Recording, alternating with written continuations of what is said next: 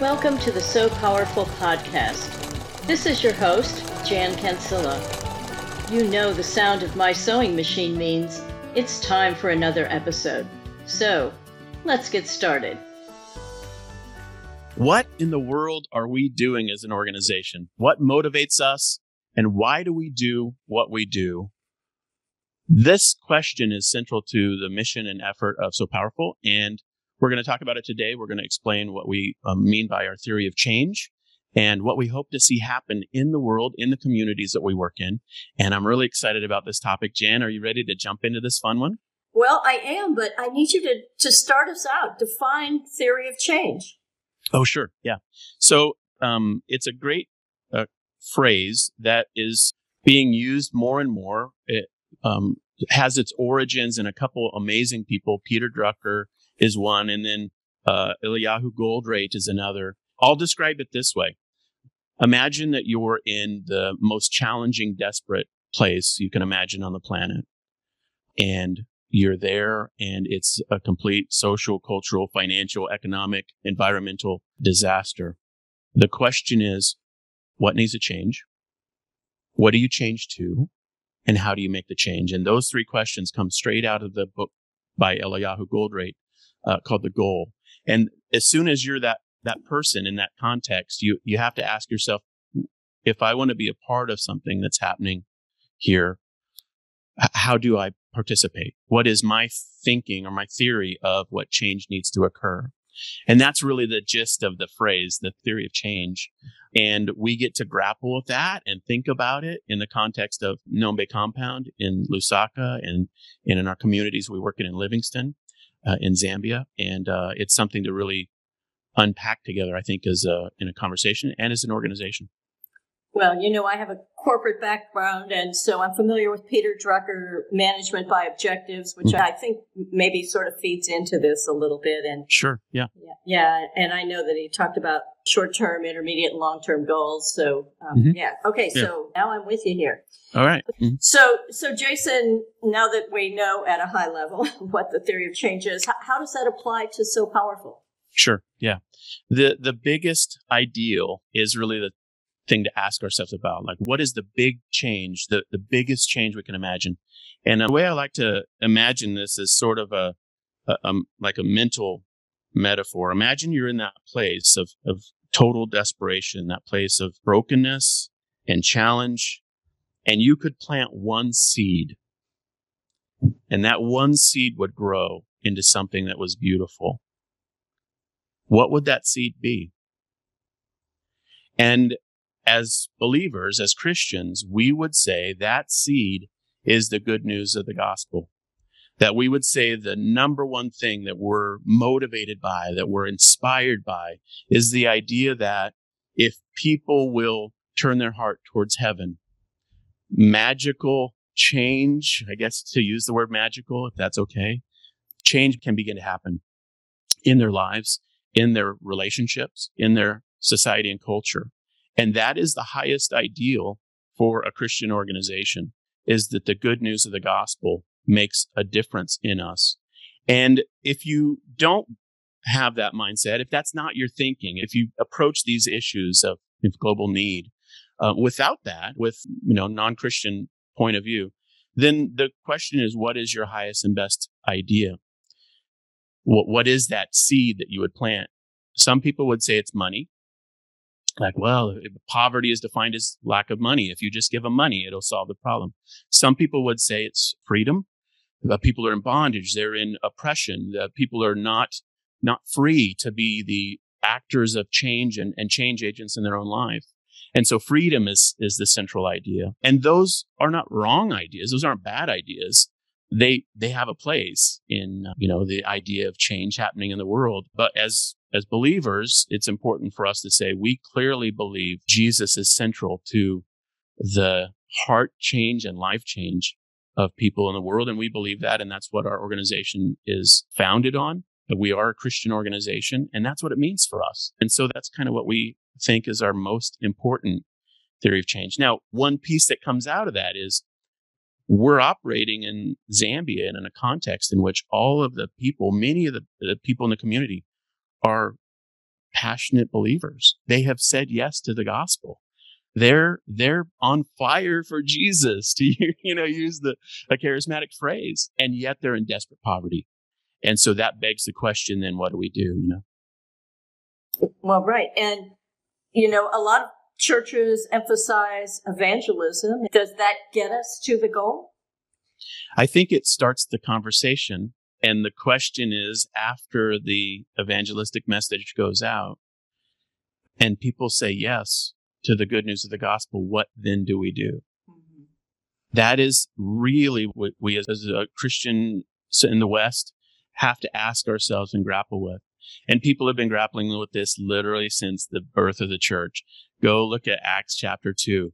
People began laying down their financial gifts at the feet of the apostles, and they were not used by the apostles for a good life. They were distributed to the poor. Acts chapter 2. Hmm. Then in Acts chapter 8, you see that the Jewish widows who began to believe in the way in Christ, they were needing help. And the apostles appointed deacons. Stephen was the first deacon to literally wait on tables. And so that first call for the gospel of the good news to believe, to turn your heart toward heaven is one step in the journey. And, and I believe, we believe as an organization, that second step where we begin to walk with people, disciple them, work with them, stand with them in solidarity in their struggle. That's at the heartbeat of who we are and what we do. And I believe that every church who's operating in international missions needs to think through those things. And many do, many have, and have thought through what, what happens if they say yes, you know? And I think it's important to think about. So the churches that are emphasizing evangelism, is that wrong? No, not at all. I don't think it's wrong. I think the question is, are you called to a community of people and to present them with the good news? And if they say yes, then what's your calling after that? Right. And yeah. it's, and, and Jesus said in Matthew 28, go you therefore into all the world and make disciples and teach them. And that make disciples piece and that teach them. It's like, well, what do you teach them? Well, you, you teach them the good news. You teach them about uh, the New Testament teaching, the Bible. But there's also reading, writing, and arithmetic. There's also teaching them, you know, and I think a lot of times we can over spiritualize the message of Jesus. You know, when Jesus said to Peter, for example, feed my sheep, Many people over spiritualize that in my view. What if he meant feed his sheep? what if he meant literally feed the people? Like, oh no, he didn't mean that. How do you know he didn't mean that? Maybe he did mean that. Yeah. Clearly, you know, Peter was a fisherman. And then in the New Testament book of Acts, you start to see them literally serving people, serving the poor, making sure people had their needs met and discipling people and training them up and and Paul goes on to become a tent maker and he teaches people how to make tents to supply their own needs so that they can go out and do outreach work. So I'm passionate about this idea that going is important, but also, you know, that's Matthew 28, but also Matthew 25 is important, which is, you know, when Jesus said at the end of the age, I'll come back and divide the sheep from the goats. And then what will he do? What will he find the, the people who were the sheep doing? Well, they will be clothing the naked. They will be feeding the poor. They will be literally, you know, making a difference in society and culture. That's what they're supposed to be doing according to Matthew 25. And I think a lot of times we just kind of, you know, that doesn't, it's hard to, hard to implement. But that, I mean, what a great analogy to what you said. If you apply that to Zambia, I mean, mm-hmm. it almost ticks every box there, right? It does. And, and I think I'm passionate about this topic because we've talked about our program for over a decade with people. Our program at first was helping moms with jobs sew school uniforms. And we would talk about it. And people were like, well, do you share with them the gospel? And I would say they're already Christians. So when people say that, do you share with them the gospel? And then I say they're already Christians. You can see what their theory of change is. Their theory of change is just tell them about Jesus. Like we did that. That that happened. That was that was good. That was a good mm-hmm. first step. Now mm-hmm. what's next? And and many of us who just have that did you share with them the gospel commentary haven't really articulated what does step 2 look like? What does it mean to say, "Oh my gosh, These people are all passionate believers. They're desperately poor. They're sick and dying of HIV, AIDS, TB, malaria. They have no food in their houses. They don't have any education. There's no school in their community. How then should we act? As the people who, and I wasn't a part of the evangelism of Zambia. That happened by a guy named David Livingstone a hundred years ago and many, many other uh, missionaries. But here we are today with beautiful people who are just so passionate for Christ and their belief is that they have good news and hope, but they also are taking action in their community. And it's exciting to come alongside them and to really understand what God is doing in that place before we got there in those people's lives. And, you know, that we're part of what their story is in a small way. We're not the heroes. We're not the you know, we're not the saviors, anything like that. We just get to come alongside what God has been doing in that place and what those people feel passionate about. And many times that's education, like for the children, or it's clinic work, or it's clean water. I mean, it does become practical very quickly. It's why when you go to Ng'ombe Compound, you see many, many, many little tiny underfunded schools that are community schools that are um, faith-based schools because the Christians there know that if they can get their children educated, they're going to have a next step in their journey towards, you know, life in all its fullness, to quote John 10 10. Right. Yeah. yeah. And, you know, I, I think about the children, especially at the Needs Care School, because I'm more familiar with that, but I, I'm sure it's true throughout Zambia and many other places. But to send the children to school on an empty stomach and to expect them to to learn and progress. I, I mean, it's just also tied together. You have to have the basics to sustain your life so that your life mm-hmm. can be lived in all its fullness. So yeah, and and if you're not familiar with that verse and you're listening to this, uh, John ten ten is a beautiful passage. Jesus said, "The thief comes to kill and steal and destroy," and by that he meant you know Satan. And then he said, But I have come that you might have life in all its fullness. And that life in all its fullness, that's what we all want. That's what you want in Houston, Texas, and we want in Seattle, and what they want in Lusaka. They want a beautiful life. And, uh, and they're working towards that. Yeah. You mentioned that, you know, there's a lot of Christian schools. There's a lot of organizations that have come into places like Zambia, and sometimes they come in and start something and leave, and other times they try yeah. and do a little better job than that. But what kind of motivations do these organizations and people have when they start these programs? Yeah, yeah. It's a, a wide gamut. You know, I've been in this business, if you call charitable nonprofit international work a business. I've been in the industry for a long time.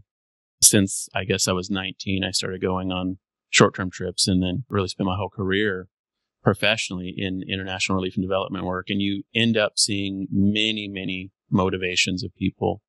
The worst of them, the worst of the motivations are blatant ego, you know, egoic needs, I guess you could say. people have a need for making themselves feel important, vanity, status, a lot of status uh, positioning stuff can happen in the worst, you know, motivations. You also see a ton of control freaks in nonprofit work. I mean, if if you gave uh, a control freak a perfect opportunity to literally just go crazy, you would say, Hey, go try to change some incredibly desperate place. Are you talking to me? no, but you get my point. It's that yeah. if you, you know, if you see an urgent need, like, you know, and there's many, many projects that are run like that, like they need water well, we're putting in wells. Well, this is how it's going to work. We're like, well, do you know anything about the culture? No. The climate? No. The water table in that part of the world? no.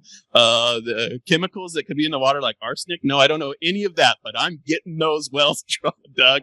You know, right. you see stuff like that and you're like, okay. You know, so you see control freaks. Um, you also see people who are responding to a feeling of guilt, which is a whole different, you know, kind of a mental trap where people feel very blessed, very rich, and they know it and they know that there's something that feels very disturbing about their opulent amazing life in the context in which people have crushing poverty in their lives. And so that guilt can play a part in, in responding. So those are the negatives, but there are also very altruistic motivations that you see. Obviously, having a compassionate heart is top of mind for people. There are people, and I'll just be completely candid. There are people who are passionate Christians. And when you talk to them, you immediately see they do not have a compassionate heart. Mm-hmm. And then you can meet people who don't have any interest in faith. No, not, not interested in the Jesus thing, but they have really, really compassionate hearts. And, and you know, you can see that. Uh, so that, that's cross cutting. And then, you know, there are people who are just really, really altruistic in their, in their thinking and, and compassionate in a way that they want to serve fellow humans in a way that is humble and egalitarian, I guess. And you see those things. And so you get the broad swath of all of this. And the real question is for all of us, what is our heart motivation?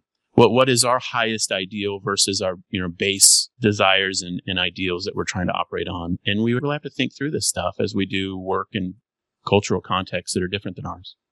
You know, I think a lot of the people who make purses for Sew Powerful, probably myself included, when I first heard about Sew Powerful and the situation that the girls were in. Uh, as women, we can relate to that and then empathize with a situation we might have had and then imagine it to be 10 times worse. So yeah. compassion yeah. certainly comes into play. And, you know, I think it's like being a more mature believer. As you're a more mature volunteer with Sew Powerful, yeah. Um, you start to learn the subtleties and this theory of change. I mean, you know, this is this is more the underlying reason for our compassion. Yeah, that's right. I want to be really clear about this. This is not a criticism of people who aren't, you know, uh, faith-based organizations doing good work. There are many organizations doing good work that aren't faith-based, but this is important for us to be clear on. We are a Christian organization. I was a part of an organization for a while that was founded by an evangelist but never got incorporated as a Christian ministry. It got incorporated as just sort of a, a, a non, uh, non-defined nonprofit. And there was so much confusion. Part of the people w- were believers and thought they were on a Christian mission. And part of the people there were just, you know, kind of humanitarians. It didn't want anything to do with that. And it was just a big jumble. And so I think it's important for us to be very clear about our role in the kingdom and in serving the Lord and in serving the least of these with passion. And that's what we're excited to do. And and uh, hopefully that doesn't offend anyone, and hopefully it doesn't make us alienate anyone or or make people feel like they can't participate in an enthusiastic way. But hopefully it makes it clear what our heartbeat is and what our motivations are. You know. You know, sometimes organizations come in and it's sort of a combination of everything you've talked about where we're from the West. We know what's best for you. We're going to come in and tell you how to do it. Now, maybe that's the control freak of me saying that, but can you sort of talk about what that is and yeah. what the danger of that is? Yeah, sure. It's so common. It's fair to say Americans think they know best in, in this context. And when you actually go and walk with people and, and spend time in a culture with people and start asking questions, the onion peels back real quick and you realize you don't know what you're talking about and you don't know anything about their culture or context. You do not understand the way in which their society has merged into reality at the household level, the individuals in it and the culture and society. And it's just one of those things where, in my view, all I can tell you is I've, I've worked in different places around the world and all I knew to do was try my best to spend as much time as possible in the culture and with the people of the culture, learning from them and asking them questions about reality in their context. And, you know, there's a phrase called the Messiah complex. And, and th- this is the sort of a, a twist on it. And that is that if you're a Christian that goes to serve, your role is to point towards Jesus because that's the motivation of your life. If you're not a believer and you go to work in a community, the question is, what are you pointing to? What is your highest theory of change and who is the agent of change? That you're pointing to. As Christians, we should be pointing to Jesus as the the author of change in those people's life in the community and culture. And if that is not the context in which we enter a culture, then we're pointing to either ourselves or to some other thing like a like a legal entity or government or something like that. But we will we will we will have someone on the throne being the ultimate change agent, either as believers pointing to Christ or as uh, you know non-believers pointing to something, and that something frequently is themselves. And even Christians can do this, where they think they're the agent of change. They think they go, they make the difference. If they didn't go, nothing would happen. That's mm-hmm. just not true. God is working amazingly in culture and in people's lives around the world. And we get to step into that story. We're not the heroes of the story. It's just not reality. And so I think that's important to think through. Yeah. Thank you for that. Final question as we wrap up here today. Can you sort of summarize what do you hope listeners take from this conversation? I think the uh, presiding idea here is to know that our number one goal, our desire is to shine brightly and live out our highest and best ideals, which is that Jesus changes individuals and changes culture. And we can work together to see that really, really play out in people's lives in an um, exciting way. When I see the moms in Zambia whose lives have been transformed because of a good job, and they can then impact their household, I think, okay, they're passionate about their faith. Check box number one. They also have been educated and have a vocational training that gives them the agency to make a difference in their household level and to pay their bills and to have a good life checkbox number two. And we get to be a part of that. And there's nothing better. We get to be a part of an amazing story that's unfolding around the world. And it's just a joy. So I just hope that everybody understands kind of more about why we're doing what we do, more about the thinking behind it. And hopefully it clarifies who we are, what we're all about. Well, thank you. That's great. And, you know, that was a great segue because next week we're going to be talking about local hiring and the impact that that has on mm-hmm. local communities. So good segue. Thank you. awesome. No, this has been great. Thanks so much for having this fun conversation, Jan. It's always an honor. These are these are turning into just just fantastic conversations. But this is our second one, but this is really this is exciting. So well, yeah. Stuff. So uh, yeah. So our our series is called Jesus and the Poor, and there'll be 10, 12 or so, and maybe more topics as mm-hmm. we we start to peel back the onion. So thank you so much, and we will talk to you next week when we talk about local hiring, local impact. If what you've heard today inspires you to want to make a difference, I urge you to explore the Sew Powerful website at www.sewpowerful.org. That's S E W P O W E R F U L dot O R G. The website has great information about the organization. It's where you can download the free purse patterns or even make a donation. We hope you will join us again next week when we bring you another Sew Powerful story. Thanks for listening. Now, go out and have a Sew Powerful day.